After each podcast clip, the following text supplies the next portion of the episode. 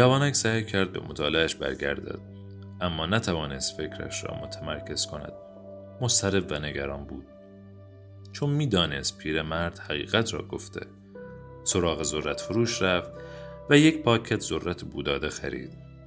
در همان هنگام اندیشید آیا باید آنچه را که پیرمرد گفته بود برایش بازگو کند یا نه؟ سرانجام فکر کرد. گاهی بهتر است بگذاریم همه چیز همانطور که هست بماند و خاموش ماند. اگر چیزی می گفت ذرت فروش سه روز تمام به رها کردن همه چیز می اندیشید. اما دیگر به چرخ دستیش بسیار عادت کرده بود. می توانست ذرت فروش را از این رنج در امان نگه دارد. بی هدف آغاز به گشتن در شهر کرد و تا بندر رفت. ساختمان کوچکی آنجا بود. در این ساختمان پنجره کوچکی بود که مردم از آنجا به مقصد آفریقا بلیط می خریدند. مصر در آفریقا بود. مسئول گیشه پرسید چیزی می خواستید؟ جوان همچنان که دور می شد گفت شاید فردا اگر فقط یکی از گوسفندها را می فروخت می توانست خود را به آن سوی تنگه برساند. این فکر به حراسش می انداخت. همچنان که جوانک دور می شد مسئول گیشه به دستیارش گفت یک خیال پرداز دیگر پولی برای سفر نداشت. وقتی کنار گیشه بود گوسفندانش را به یاد آورد و از اینکه دوباره کنارشان باشد ترسید. دو سال را با آنها گذرانده بود و در این دو سال همه چیز را درباره حرفه چوپانی آموخته بود. پشم چینی مراقبت از میشهای باردار و حمایت از آنها در برابر گرگ ها. همه دشت ها و چراگاه های آندلس را می شناخت. بهای دقیق خرید و فروش هر یک از حیوانهایش را می دانست. تصمیم گرفت از درازترین راه به طویله دوستش بازگردد. آن شهر نیز دژی داشت و جوان تصمیم گرفت از پلکان سنگش بالا برود و روی یکی از دیوارهایش بنشیند. از آن بالا می توانست آفریقا را ببیند. یک بار کسی به او گفته بود که مورها از آنجا آمدند و سالها تقریبا سراسر اسپانیا را در اشغال داشتند. جوانک از مورها متنفر بود. آنها بودند که کولی ها را با خود آورده بودند. از آنجا می توانست تقریبا تمام شهر را ببیند و نیز میدانی را که در آن با پیرمرد صحبت کرده بود. اندیشید نفرین بر ساعتی که با این پیرمرد ملاقات کردم. فقط قصد داشت زنی را بیابد که رویاها را تعبیر می کرد. نه آن زن و نه آن پیرمرد اهمیتی نداده بودند که او یک چوپان بود. آدمهایی منزوی بودند که دیگر ایمانشان را به زندگی از دست داده بودند و نمیفهمیدند که چوپانها سرانجام به گوسفندهایشان دل میبندند. هر یک از آنها را دقیقا می شناخت. می‌دانست کدام میلنگد کدام دو ماه دیگر میزاید و کدام یک از آنها تنبل است. نیز می‌دانست چگونه پشم چینی کند و چگونه زپشان کند. اگر تصمیم می گرفت برود غمگین می شدند بادی آغاز به وزیدن کرد. این باد را می شناخت مردم آن را باد شرق می نامیدند چون لشکرهای کفار با همین باد آمده بودند. پیش از آشنایی با تاریفا هرگز فکرش را نکرده بود که آفریقا آنقدر نزدیک باشد. این خطر بزرگی بود. مورها می توانستند دوباره حمله کنند. وزش باد شرق شدت یافت. جوانک فکر کرد بین گوسفندها و گنج گیر کردم. می بایست میان چیزی که به آن عادت کرده بود و چیزی که دلش می‌خواست تصمیم می گرفت. دختر بازرگان هم بود اما او به اندازه گوسفندها اهمیت نداشت. چون به جوان وابسته نبود شاید اصلا او را به یاد نمی آورد اطمینان داشت که اگر دو روز دیگر در آن شهر ظاهر نشود دخترک هیچ وقت متوجه نمی شود برای او همه روزها یکسان بودند. و هنگامی که همه روزها یکسان باشند معنایشان است که آدم دیگر نمی‌تواند رخدادهای نیکی را که هر بار در گردش خورشید در آسمان زندگیش رخ می‌دهند درک کند. با خود گفت من پدرم را ترک کردم و مادرم را و دژ دهکدهام را. آنها عادت کردند و من هم. گوسفندها هم به نبود من عادت می کنند از آن بالا به میدان نگریست ذرت فروش همچنان ذرت بوداده می فروخت زوج جوانی بر همان نیمکتی که روی آن با پیرمرد صحبت کرده بود نشسته بودند و مغازله می کردند. به خود گفت ذرت فروش جمله را تمام نکرد شدت باد شرق افزایش یافته بود و وزش آن را بر روی چهرش احساس می کرد. این باد مورها را آورده بود. درست است. اما بوی صحرا و زنان در حجاب را نیز با خود می آورد. بوی عرق و رویاهای مردانی را می آورد که به جستجوی ناشناخته ها طلا ماجراجویی و اهرام رفته بودند. اندک اندک به آزادی باد حسادت می کرد و فهمید می تواند همچون باد باشد. هیچ مانعی جز خودش وجود نداشت. گوسفندها دختر بازرگان دشت های آندلس فقط مرحله های تحقق افسانه شخصیش بودند. زور هنگام روز بعد با پیرمرد ملاقات کرد. شش گوسفند با خودش آورده بود. گفت تعجب می کنم دوستم بیدرنگ گوسفندها را خرید. گفت تمام زندگیش در آرزوی آن بوده که چوپان بشود. به نشانه خوبی است. پیرمرد گفت همیشه همین طور است. آن را اصل مساعد می نامیم اگر برای نخستین بار ورق بازی می کنی به یقین برنده می شویم وقت تازه کارها. و چرا چنین است؟ چون زندگی می خواهد تو افسانه شخصیت را بزی. سپس مشغول بررسی آن شش گوسفند شد.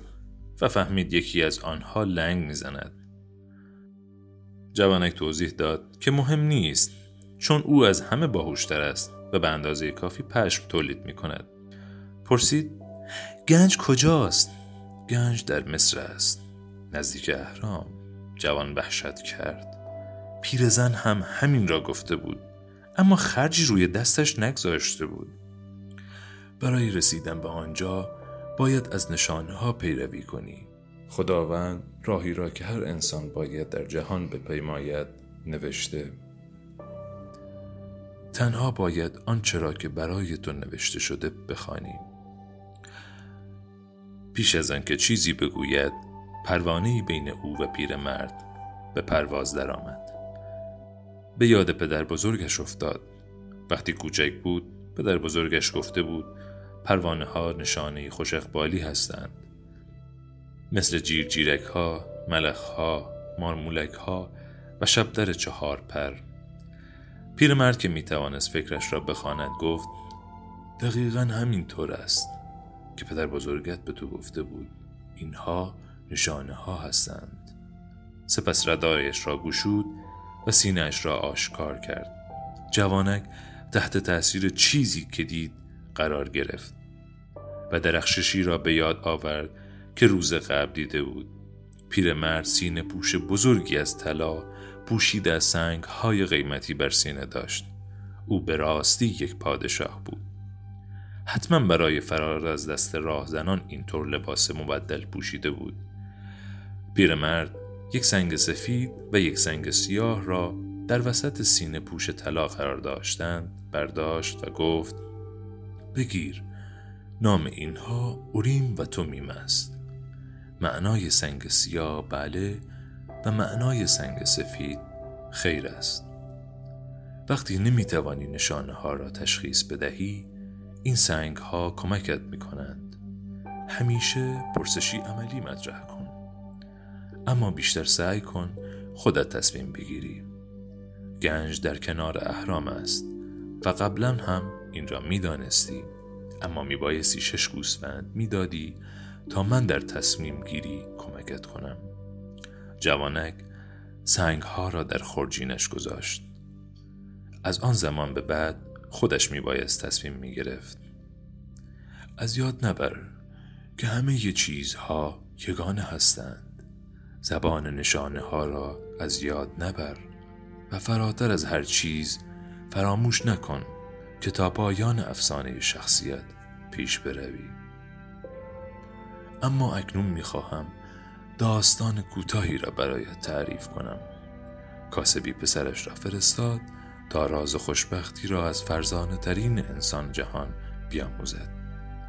پسرک چهل روز در بیابان راه رفت تا سرانجام به قله زیبایی بر فراز یک کوه رسید.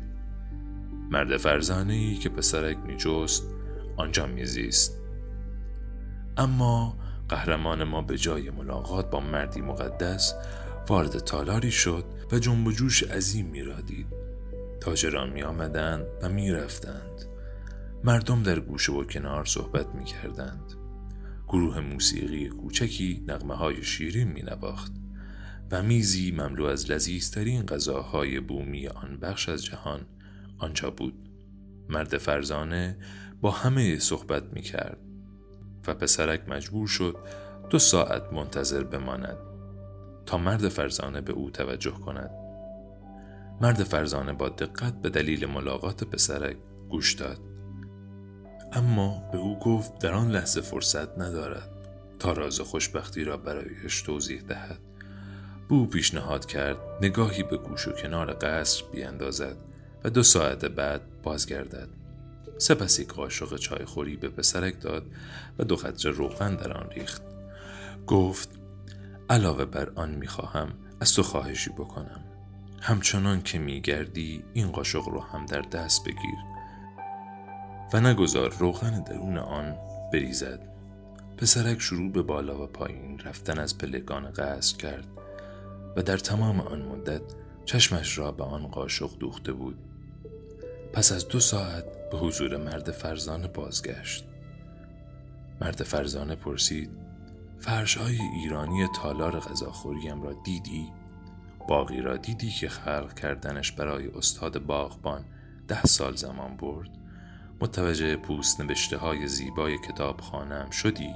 پسرک شرم زده اعتراف کرد هیچ ندیده است تنها دغدغه او این بوده که روغنی که مرد فرزانه به او سپرده بود نریزد. مرد فرزانه گفت پس برگرد و با شکفتی های دنیای من آشنا شو. اگر خانه کسی را نبینی نمی‌توانی به او اعتماد کنی. پسرک قوت قلب گرفت.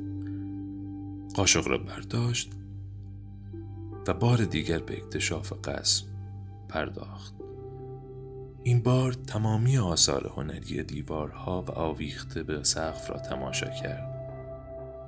باغها را دید و کوههای گرداگردش را و لطافت گلها را و نی را که در نهادن هر اثر هنری در جای خود به کار رفته بود.